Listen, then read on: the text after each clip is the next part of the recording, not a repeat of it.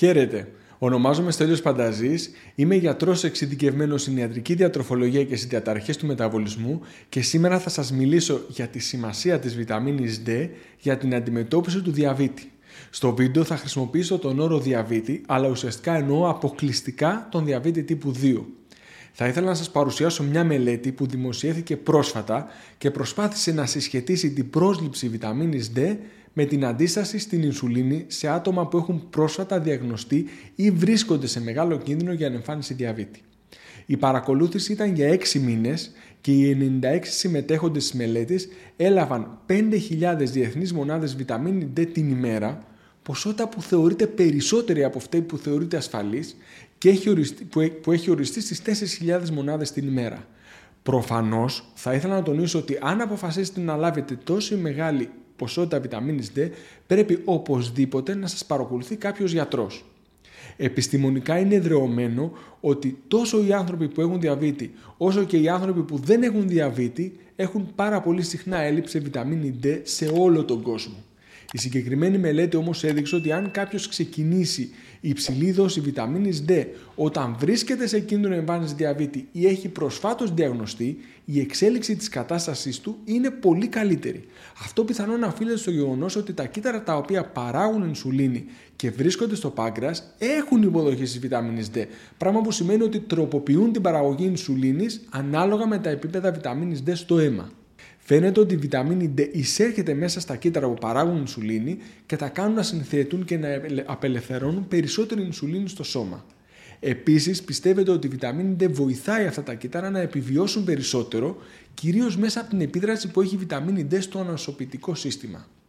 Νεότερες μελέτες έχουν δείξει επίσης ότι και τα κύτταρα στα οποία επενεργεί η ινσουλίνη έχουν και αυτά υποδοχή της βιταμίνης D και φαίνεται ότι περισσότερη βιταμίνη D βοηθάει έτσι ώστε η ινσουλίνη να επενεργεί πιο ισχυρά σε αυτά τα κύτταρα και να τα ενεργοποιεί στην απορρόφηση του ζαχάρου που υπάρχει στο αίμα, με αποτέλεσμα αυτό να μειώνεται.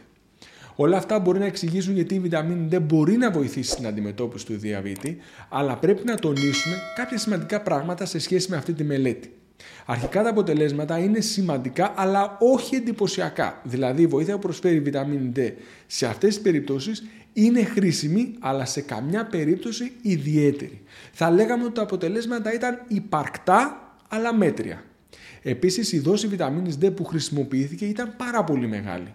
Αυτό θα μπορούσε μακροχρόνια, δηλαδή σε βάθος ετών, να μην είναι ασφαλές για όλους τους ανθρώπους. Πιστεύω ότι οι περισσότεροι άνθρωποι που θα πάρουν μια τόσο μεγάλη δόση για 10 χρόνια συνεχόμενα είναι πολύ πιθανό να, να μην εμφανίσουν κάποιο πρόβλημα υγείας. Από την άλλη, είμαι σίγουρος ότι ένα πολύ μικρό ποσοστό ανθρώπων θα εμφάνιζε προβλήματα. Όπως έχω πει επανελειμμένα από αυτό το κανάλι, ο διαβήτης είναι κυρίως ένα πρόβλημα διατροφής και προέρχεται κυρίως από μακροχρόνια λαθασμένη διατροφή τόσο τα φάρμακα όσο και τα συμπληρώματα διατροφής που μπορεί να πάρει κάποιος μπορούν να προσφέρουν μια μικρή ή στην καλύτερη περίπτωση μια μέτρια βοήθεια, αλλά το σημαντικότερα αποτελέσματα θα τα δει κάποιος μόνο αν ακολουθήσει σωστή διατροφή και χάσει βάρος σε περίπτωση που το βάρος του είναι αυξημένο, που σε πολλές περιπτώσεις ατόμου με διαβήτη το, το βάρος όντως είναι αυξημένο.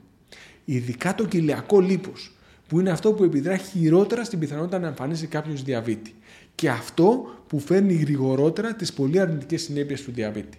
Μην περιμένετε άλλα μαγικά χάπια και συμπληρώματα διατροφής για να αντιμετωπίσετε ή να προλάβετε το διαβήτη.